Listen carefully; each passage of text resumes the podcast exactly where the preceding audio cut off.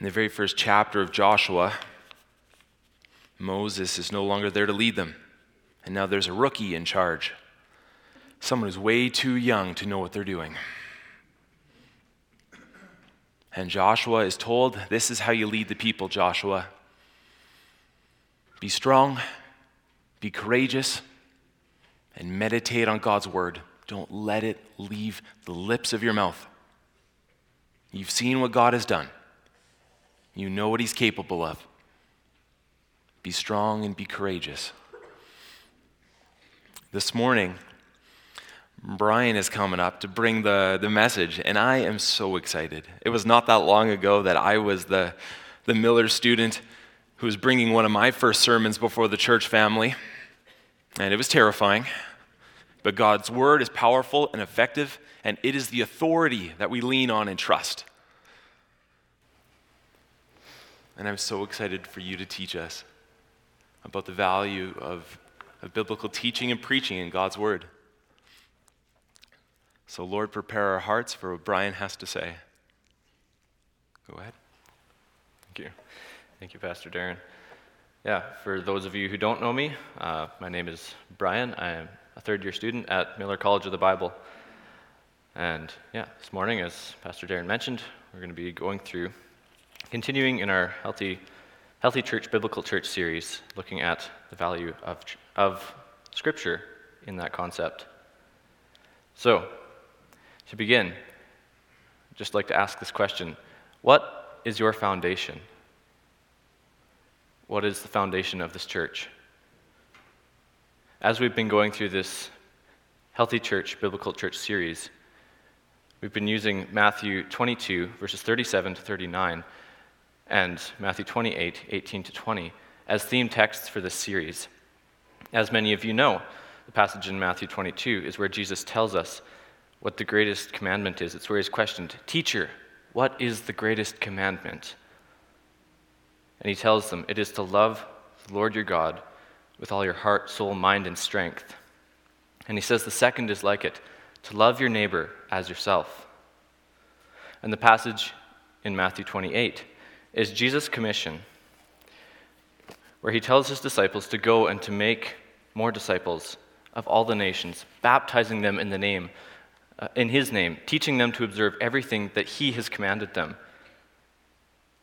And he ends this commission telling them that he will be with them forever to the end of the age.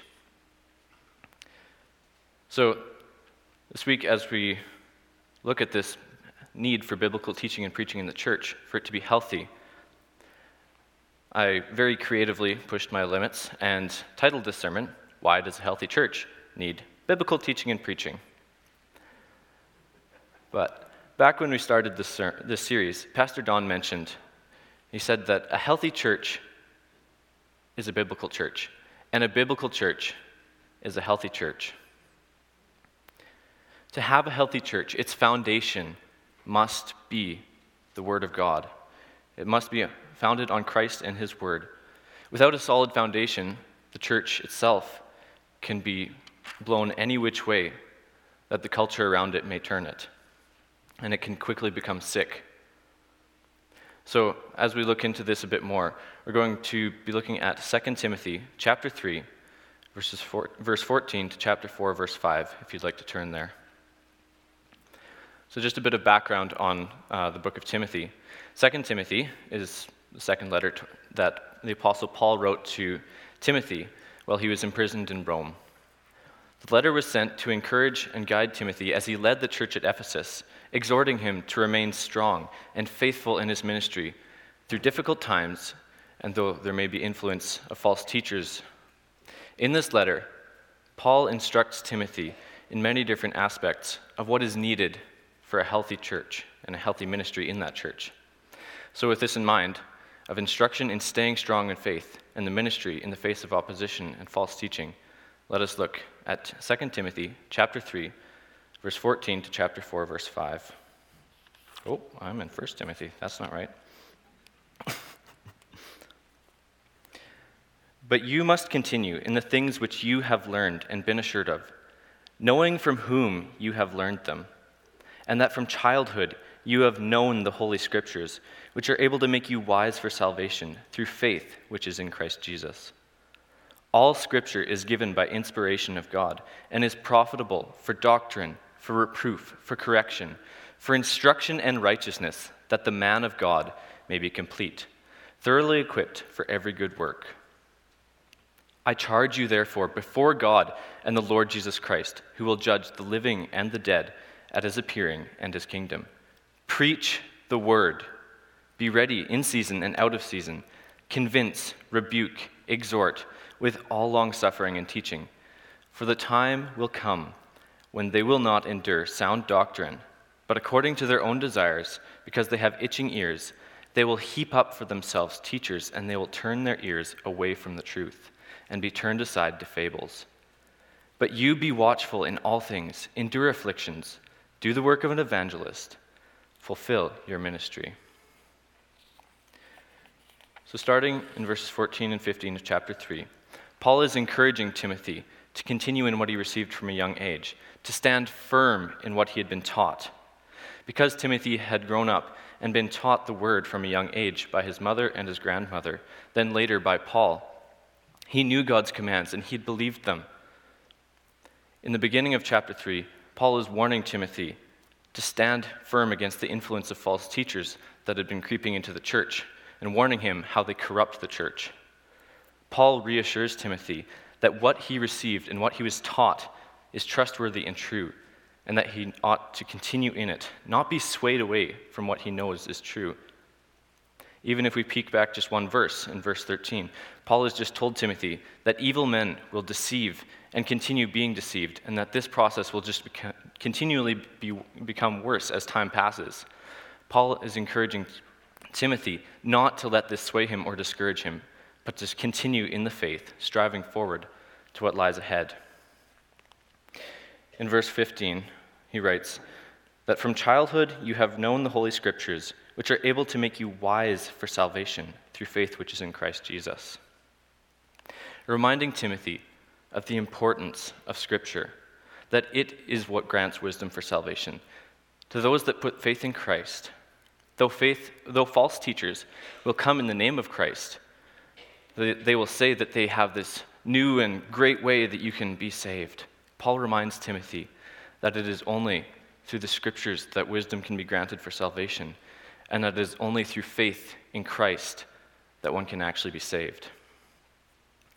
Now, since at this time, the New Testament which we have, which teaches us about Christ, had not yet been established, the Scriptures here Paul is exhorting Timothy to look back to is what we have as the Old Testament, and he's exhorting Timothy to rely on what he was taught by Paul and others of the testimony of Christ.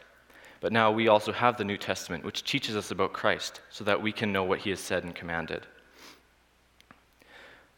So then, moving on to verse 16, where it says, all Scripture is given by inspiration of God, in the first half there.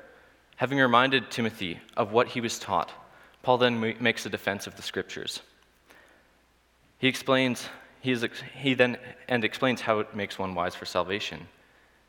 It seems that in the Ephesians church, there were some that were trying to cause Timothy to doubt the word of God, challenging him, possibly even saying things like, did God actually say that? Did Christ actually teach this? Now, does that sound familiar? It is something that we hear quite often in our culture today. People test our confidence in the Word of God, saying things like, God is a God of love, so he must not have actually said Jesus is the only way to heaven. Or add any number of things that our current culture challenges the Word of God on, whether it's what our identity is, whether it is attraction of someone to the same gender, whether it's love of money, abortion, all these things. You can fill in the blank. It could be anything that we as humans feel we are entitled to that is not godly, and we will challenge God's word on it. But this is not a new challenge. It's not something that God has not seen before and is not ready for. If we look back to Genesis in the beginning, we read about the first instance of this little seed of doubt. Just after God had created the world, and he created Adam and Eve. He'd placed them in the Garden of Eden, this perfect paradise. He had given them everything that they could have wanted. He told them they could eat of every tree of the garden except one, the tree of the knowledge of good and evil. He said that if they ate of that tree, they would die. Everything else was theirs to have except one thing. They could have dominion over everything, but that one thing was God's. They could not have it. And we read in Genesis 3 in verse 1 about Satan coming into the garden and tempting Eve. And he says, "Has God indeed said, 'You shall not eat of every tree of the garden?'" Satan questions the word of God. And then he persuades Eve that God is keeping something good from her and Adam by keeping them away from this tree. And then in casting doubt in her mind about the character of God, Satan tempted Adam and Eve and caused them to disobey God, transgress, and this is where we see sin entering the world. So this is not a new challenge against God's word. It is not a new concept, but something Paul here in 2 Timothy is warning Timothy to be on guard against, and it's something that we today still need to stand firm against. People will come and say, "Did God actually say this?" And we always have to turn back to his word to know, yes, he did say it. Satan loves to cast doubt about the reliability of God's word, to creep in and erode our confidence in what is true, for then we are in his hand and he can turn us any way he desires.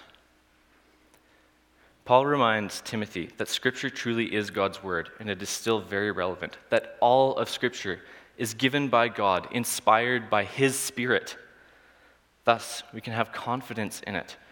We can turn to it knowing that it is what he has said. It is as trustworthy as the God who dictated its writing. So when we are wondering, we can turn to it if we're not sure if he said it. In fact, we need to turn back to it so that we do not get caught in that hand of Satan.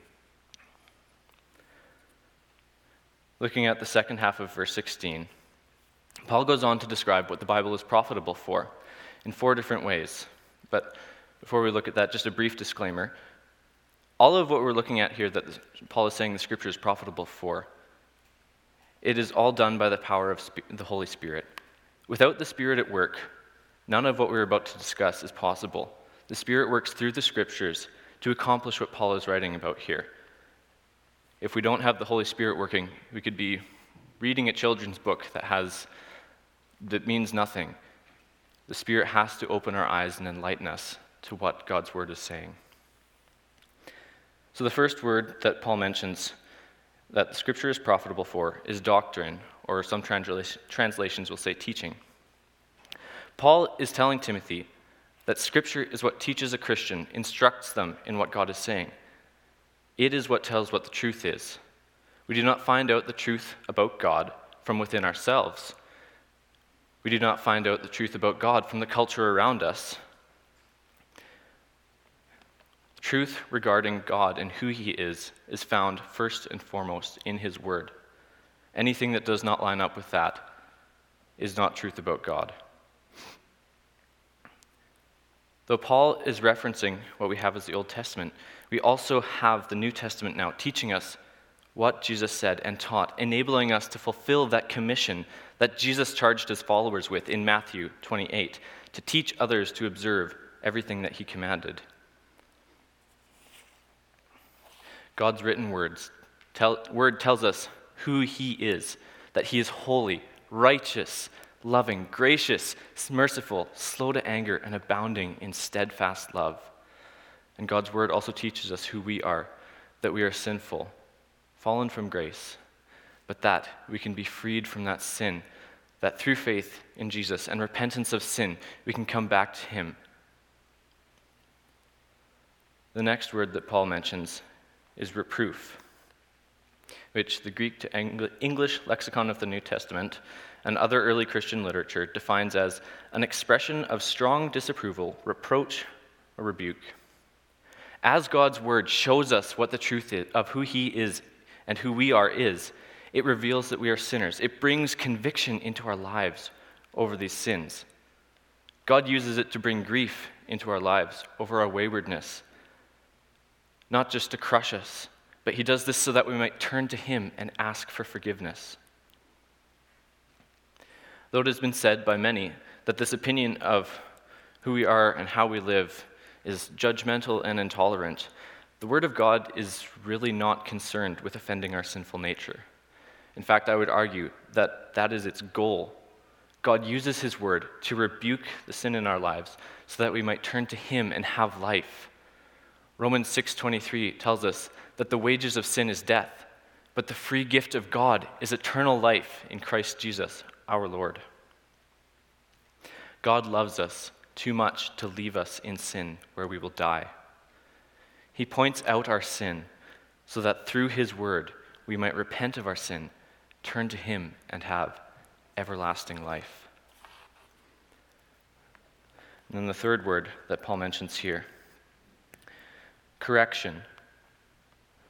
When we begin straying off the path of what is right, God's word corrects us, helping us make adjustments in our life so that we do not wander away from the truth. Now, something that I found helpful in understanding this whole concept was, when you're driving down the road, are you ever perfectly in line with where the road is going? Can you set the cruise, let go of the steering wheel, maybe take a quick nap, and trust that the car is going to go where it needs to go? No. We all know how that's going to end. You have to keep your hands on the steering wheel. Otherwise, you end up in the ditch. Cars drift back and forth on the road. They are never really going perfectly in the correct direction. The wind blows them around, we bump the steering wheel, we put our sunglasses on and end up in the other lane. But we're always having to make these adjustments so that we're not in the ditch. We have to stay on the right path, or we find ourselves in a smoking wreck on the side of the road. This is what Paul is saying God's word does in our lives. Just as we see when we're driving, we need to make adjustments to stay on the road.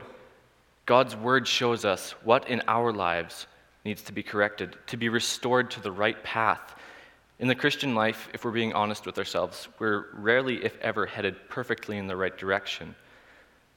We're headed in a general direction, but the influences of an unsaved world push us around. Sin in our own lives causes us to stray. The devil tempts us, but God is faithful and is constantly correcting us, bringing us back to him through his word.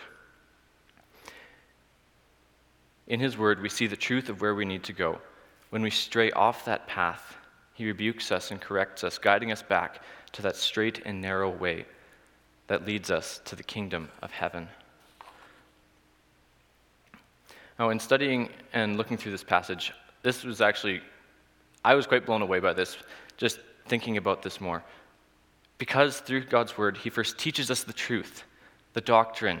Then in understanding this word, the wickedness, the sin in our lives, he rebukes it through his word. Then in coming to this word correction, we see God is not just looking to chide us like some grumpy old school teacher, but uses his word to straighten us out, to put us on the right path, to bring us out of our wickedness, which results in the ditch of death, and correct us, bringing us back on track, restoring us to life with him. For the wages of sin is death, but the free gift of God is eternal life in Christ Jesus, our Lord.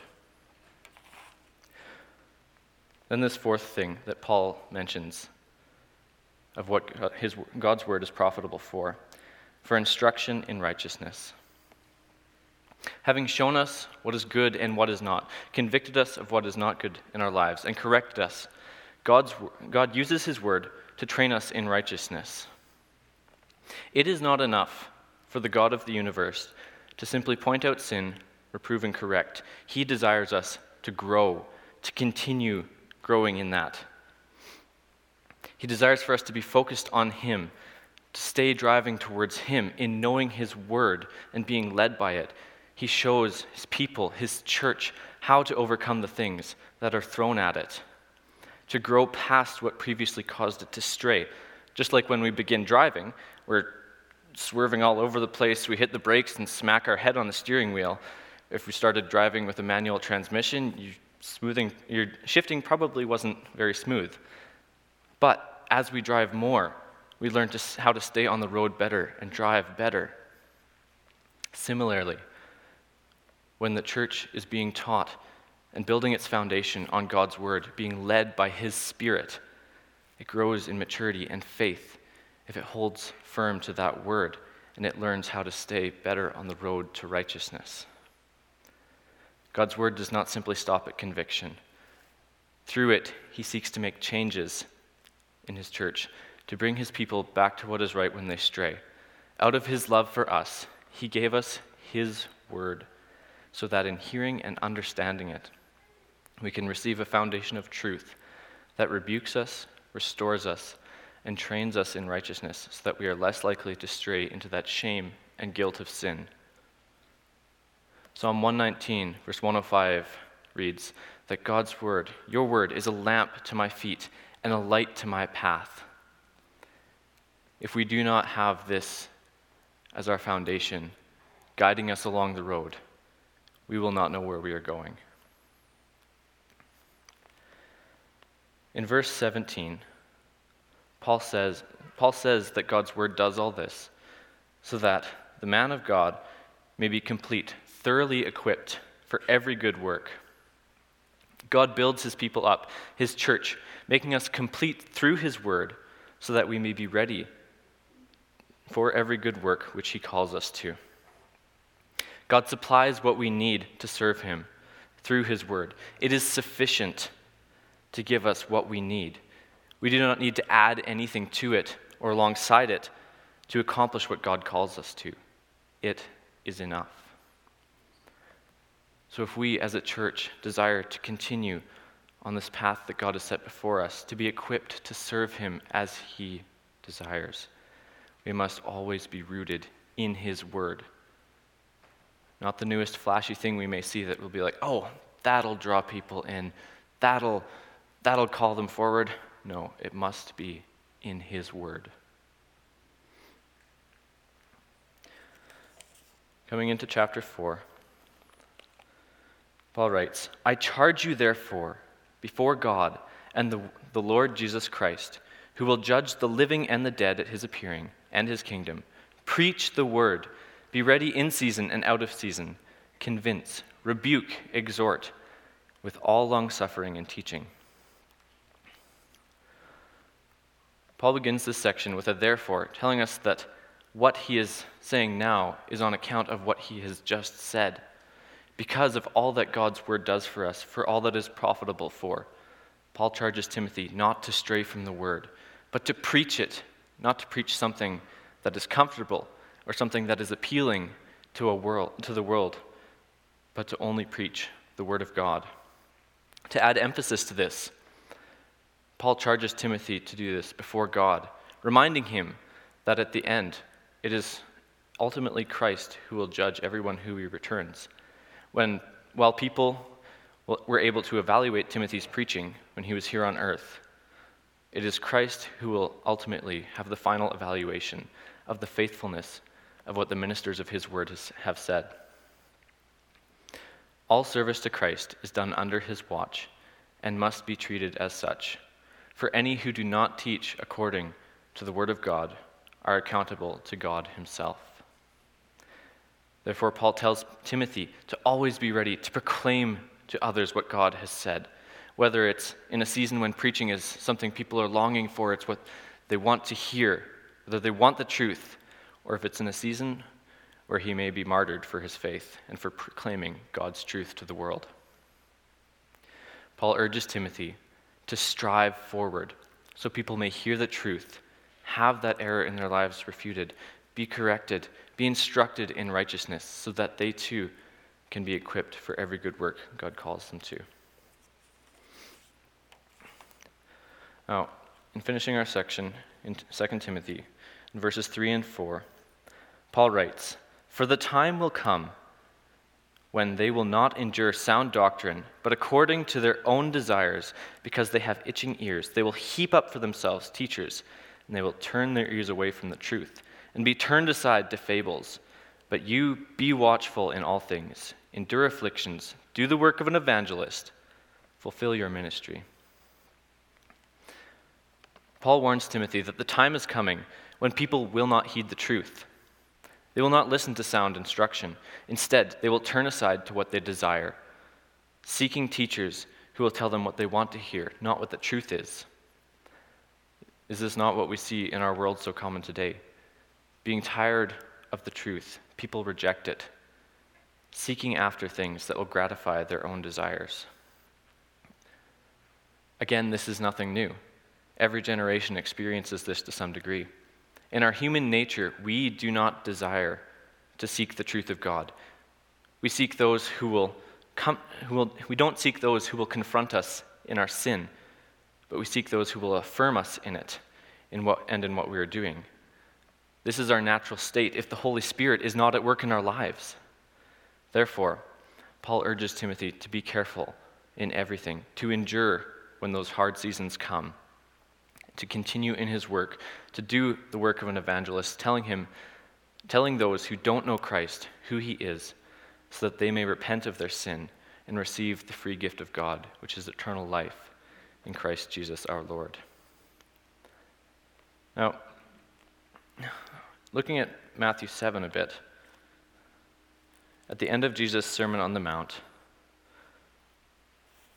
Jesus was teaching, and he says, starting in verse 13, "Enter by the narrow gate, for wide is the gate, and broad is the way that leads to destruction, and there are many who go in by it, because narrow is the gate, and difficult is the way which leads to life, and there are few who will find it.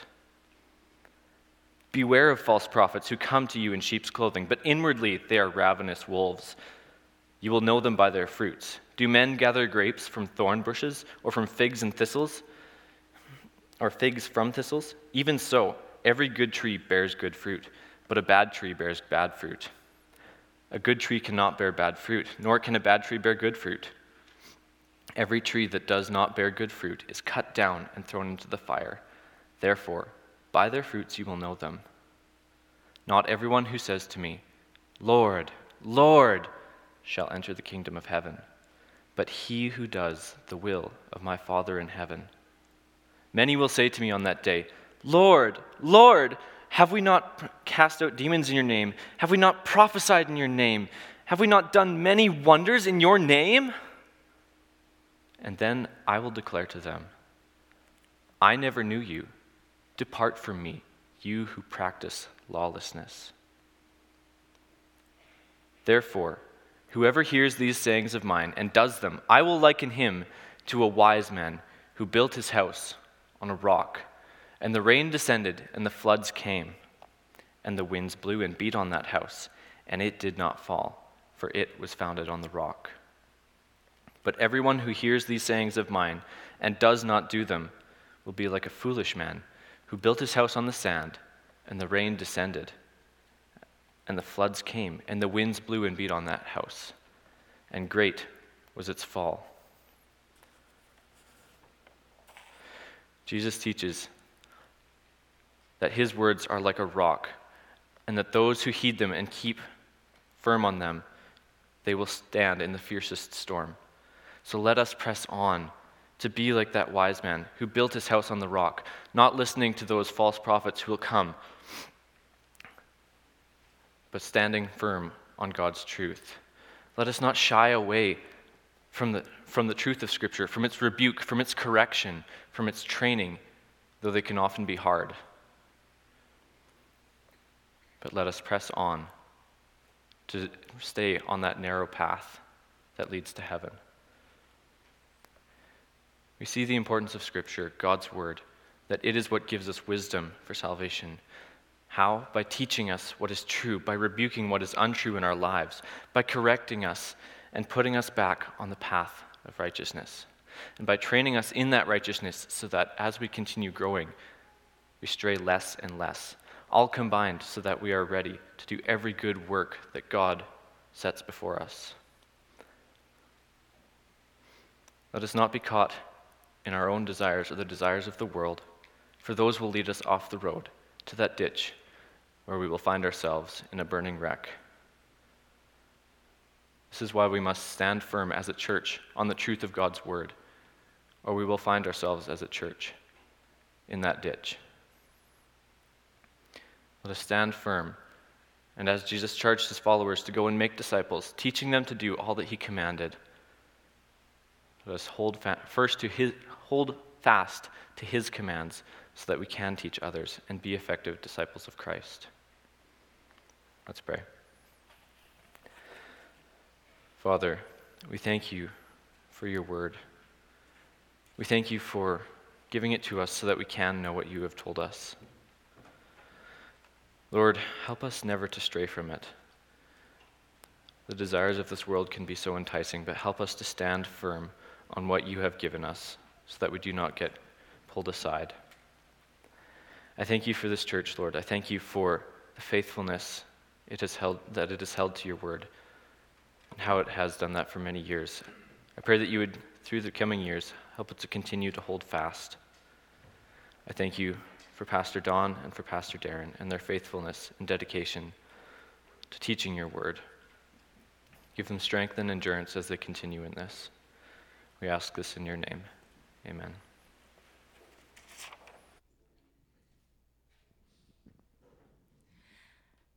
As we go into our final song, I'm going to encourage you, if you can stand, to do so as we kind of wrap things up this morning.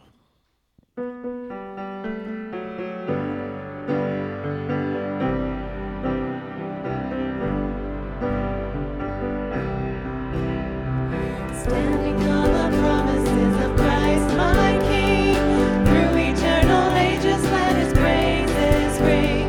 Glory in the highest, I will shout and sing. Standing on the promises of God, standing on the promises of God, my Savior,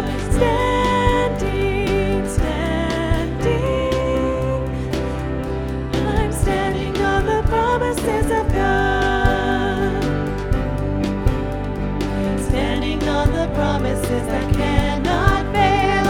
When the howling storms of doubt and fear assail, by the living word of God I shall prevail. Standing on the promises of God, standing on the promises of God, my Savior, standing.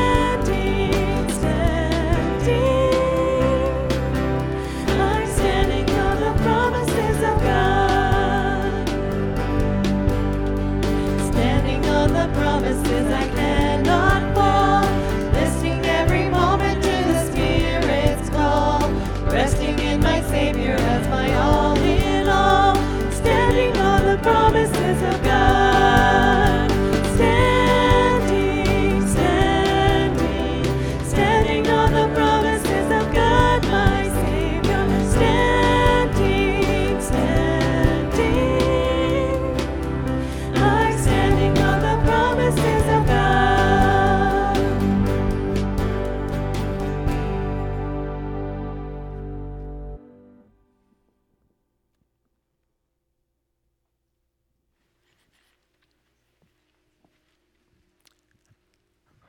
As we get ready to be dismissed from this place, I want to let you know that Gene Anderson passed away. And there'll be a funeral the Monday coming up in over a week from now. So there'll be more information about that coming up. So if you are friends with the Anderson family, take this opportunity this week to reach out and encourage them. And if you don't know them, be praying for them. Because everyone who is a part of the family is a part of the family, whether you're close to them or not. And I want to remind all the action team leaders that we're going to be meeting together in the fellowship room, probably in 5 or 10 minutes from now, to talk about, what's expected of us, what do we need to do, make our jobs clear, and talk about the culture of leading in our church. The word Brian brought, spot on, standing on the promises of God. When this whole world is urging us and begging us to compromise our morals, compromise our ethics, just give in to what they want to see. We go back to what God has said. When the whole world is telling us we need to support this social cause or be supportive of this group, and We look in Scripture, and God says that's not the way we live. That's not it. We go back to those promises. So this week, as you go from this place, be confident in this, that God's Word will shape you through the Holy Spirit. So spend time in it. Dig deep into it and prepare your hearts as you spend time in God's Word. And then watch as that fruit then becomes part of your life, flowing out from the Holy Spirit. So church, the Lord bless you and keep you. Make His face shine upon you and give you peace. Have a great week, and God bless you. Amen.